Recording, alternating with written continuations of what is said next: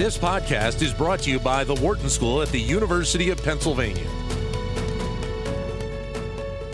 Millions of Americans are out of work right now, and many of them will be having a tough time getting through the next several weeks. One option that has been opened up is the ability of some people to be able to tap their 401k to take out as much as $100,000 without penalty. Now, that is a change from normal operations. People who tap those accounts, like the 401k or potentially 403b, usually have to pay a penalty for doing so. And while that may be a necessity for some people, is it the right move to make in the first place?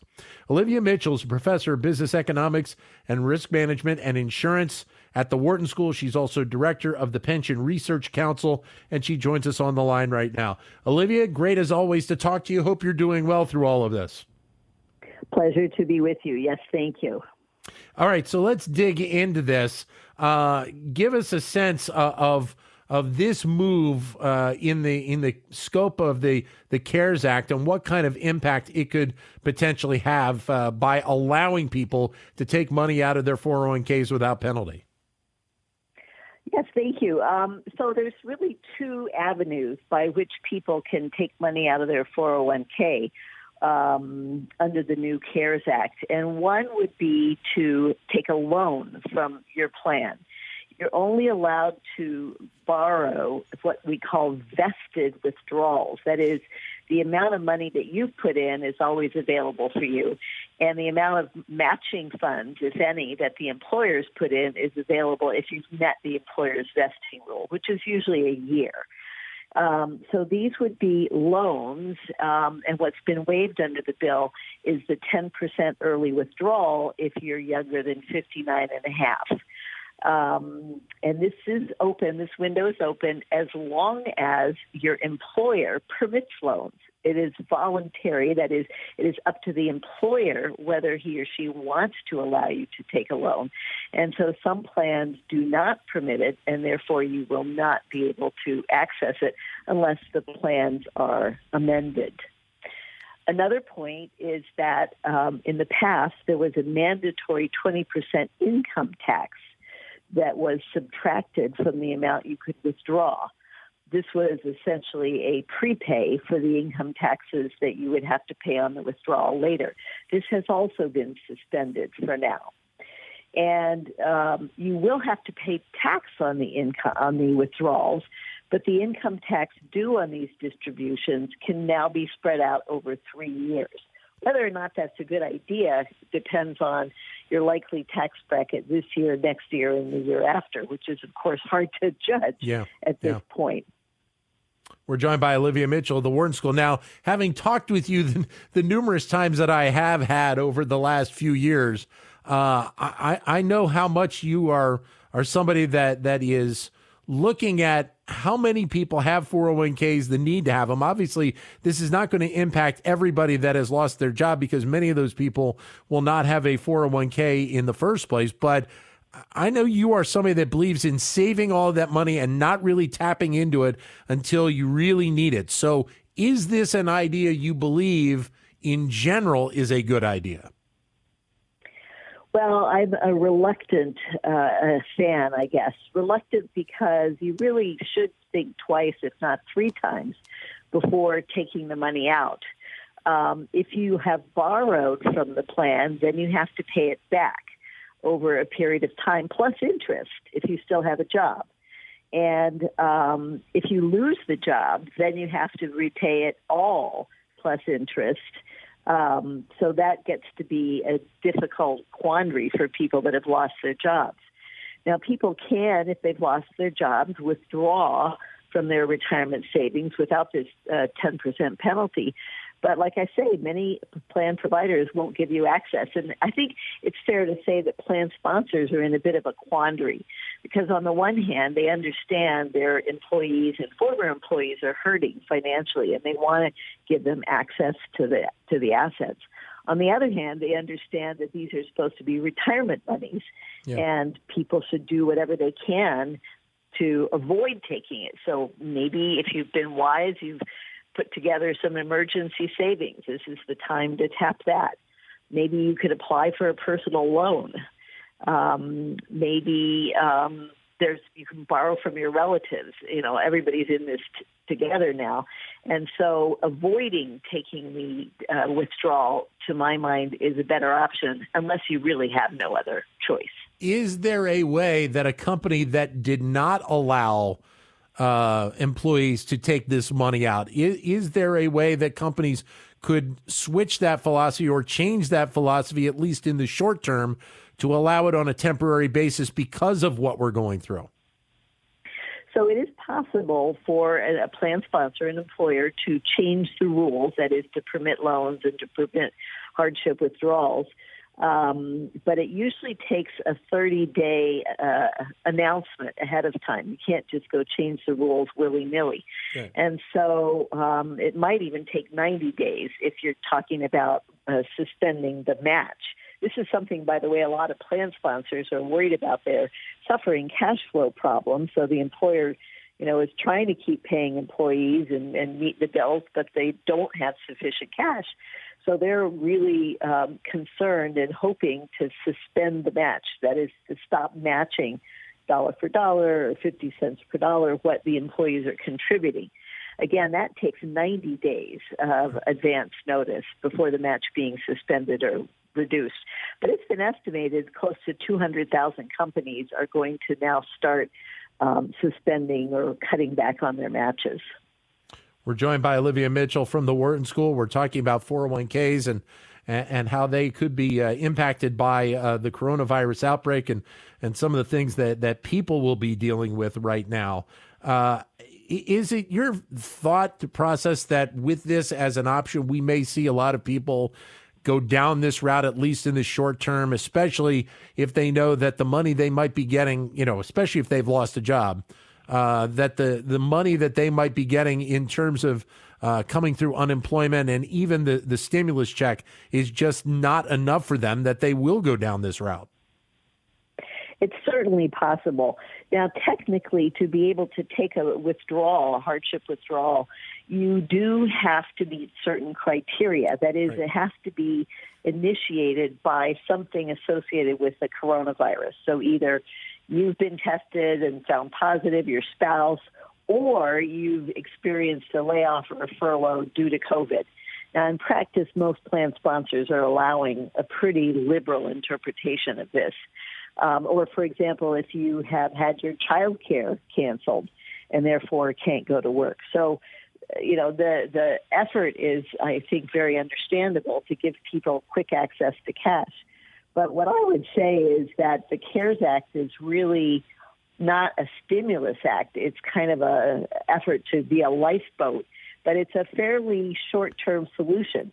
So even if you did get um, your uh, slightly higher check, uh, depending on your income, right, um, from the government, it's just a one-time check. It's not a, yeah. a basic income support like Andrew Yang's uh, proposed during the election, the the, uh, the primaries. Um, so getting one thousand two hundred dollars for a single filer uh, with income under seventy five thousand is not going to really save the day. Unfortunately, we're going to have to have much more stimulus and much more um, higher unemployment benefits, even that have been have been already implemented could this potentially impact something like like uh, uh, Social Security benefits as well? Uh, well, Social Security is already facing insolvency. It was facing it within about 12 years in the sense that there wasn't predicted to be enough revenue coming in to pay the entire uh, scheduled benefits. This just makes it worse because of two reasons. One, I think that uh, the decline in payroll with people losing their jobs will mean that uh, the re- revenue will be cut much sooner, much harder. And two, I believe that people who are in their 60s might be, uh, out of desperation, needing to take Social Security early. So the benefit payments will begin earlier than anticipated. Now that's a dangerous game because if you take your benefits early, if you take them at 62 of age instead of 70, your benefits are going to be much, much smaller. If you delay till later, till age 70, your benefits would be 75% higher. but it may be as a matter of desperation. That's the best people can do. The, and as you mentioned, uh, with the uh, uh, with the stimulus check, that is right now it's just a one time thing. Uh, and that's not exactly, I mean, that will help some people, but it's not going to last very long. So it, it, makes me wonder if, if you find find more people that, that put themselves in a tough spot right now, or find themselves in a tough spot, not necessarily them putting themselves in one, because of the fact that uh, they have to really look at a variety of different options right now before realistically going that route to, uh, of tapping into the 401k? Yeah, I mean, prior to this most recent crash, it was uh, reported by Fidelity that the average 401k balance for people in their 20s was about $11,000. And it was about $41,000 for people in their 30s. It wasn't until you got to about um, ages 50 to 59 did people have a, over $100,000, 163,000. So even though the CARES Act says you can access up to 100,000, not very few people are actually going to have that much to access.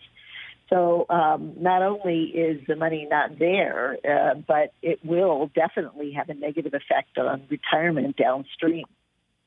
We're joined by Olivia Mitchell uh, from the Wharton School uh, talking about how uh, 401ks could be impacted by the uh, uh, coronavirus outbreak and obviously people uh, losing their jobs. And, and, as you mentioned with the Social Security side of this, you already are looking at a, a period of time where Social Security's insolvency is coming uh, quicker and quicker.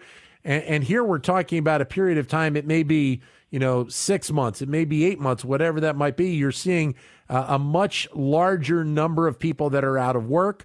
You're seeing uh, a, a noticeable decline in terms of the money that will be collected during this period of time. It just speeds up that time frame even more. Absolutely right. And the other thing that concerns me relatedly is that defined benefit pensions, both corporate, the few remaining corporate plans and state and local plans, are in increasingly worse shape. The fact that the capital market has done so poorly right. um, has really made much more difficult the underfunding issues in public plans. Um, moreover, the CARES Act permitted corporate plans, single employer defined benefit plans, to delay paying required contributions until next year.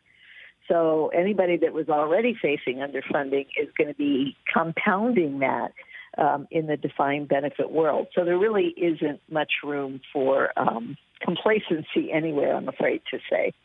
How much more do we need to focus on the underfunding issue in this country right now, Olivia? As you mentioned, there are so many uh, uh, pension plans that, uh, whether it be a state entity, whatever it might be, where the underfunding just continues to be a problem right now in this country. Yes, underfunding have uh, company pensions and um, state and local plans has been on my horizon for a number of years, and a few other economists have paid attention to it. Before this crash, the estimate was that the state and local plans were underfunded about four trillion dollars worth. It could well be, you know, much higher now. And of course, states and localities don't have the revenue coming in either that they had been projecting with people not working, people not shopping, not paying uh, uh, tax, you know, on what they purchase and so forth. It's going to be a real debacle. Um, the issue is it'll take a while to become evident because these pension plans don't report uh, in a timely way. Usually it'll take a year before they report what their true funding status is. But you know it's out there. This idea uh, uh, of allowing the potential dip into a 401k uh, in the first place, from what I read, it also had some issues in terms of the guidance. Uh, in terms of doing this in the first place from the federal government, that, that that guidance was delayed. Now, obviously, we're in a time where so many things are being ramped up at a, at a quicker fashion, but you know the guidance itself is very important to be able to lay this out as well. Well, it's absolutely true, and importantly, the, if you do lose your job and you've taken a loan or a, a withdrawal, you likely will have to pay it back and you'll have to pay income tax as well. And so that's the real crunch. If you're so desperate that you need to borrow from your plan and then you lose your job, um, that's a potential double whammy. So um, it's it's a big concern for me. I mean, down the road, what will happen? Some people may find they're going to have to work a lot longer if they can get, get and keep a job in the new economy that we're facing. Uh, but I think that lowered expectations is the most likely outcome here. It's exactly. It sounds like exactly the, the same things we were talking about in, in terms of the recovery from the uh, from the recession a decade ago. People having to work longer, and, and whether or not they were going to be able to recoup all of the money that they lost during the uh, during the downturn a decade ago. Well, the other issue that's so critical right now is that if you do lose your job, you know, we have this system in the U.S. of health insurance being provided, not to everyone, but to yeah. people that have jobs where employers provide the health insurance. If you lose your job and you also lose your health insurance, then that just ramps up the risk that you face hugely, right? Because you may no longer be able to get your symptoms checked uh, affordably. You may no longer get access to hospitals. Even that's already an issue, even in the current situation. So um, this, I think, highlights the difficulty of having health insurance being provided at people's place of work. I think it's not a very effective model. Again, for those people just joining us, if they are in one of these situations, you really need new, uh, do need to look at all your different options here before making that move to to take money out of the 401k. Absolutely right. And if you have one more moment, the only other thing I would note is that the CARES Act also doesn't force people to take required minimum distributions out this year. So if you get to be 70 and a half of years of age and you right. have a retirement account in the past, you were forced to take out about 4% this year. And this has been delayed so that people don't need to do that. Now, some people will need the money anyway, but the reality is that these, these required minimum distributions were calculated using last year's stock market values, which were quite a bit higher than they are right now. So 4% out of a depleted pool is something that if you can defer, you probably should. Right. Yeah, that was going to be my question because I guess if you can find a way to avoid having to take that uh, that option of that that manual or that uh, expected distribution, this is a great way to be able to extend that out uh, a little bit by not having to take it. Right, and about 20% of retirees now do take only the minimum. The rest would take more, of course.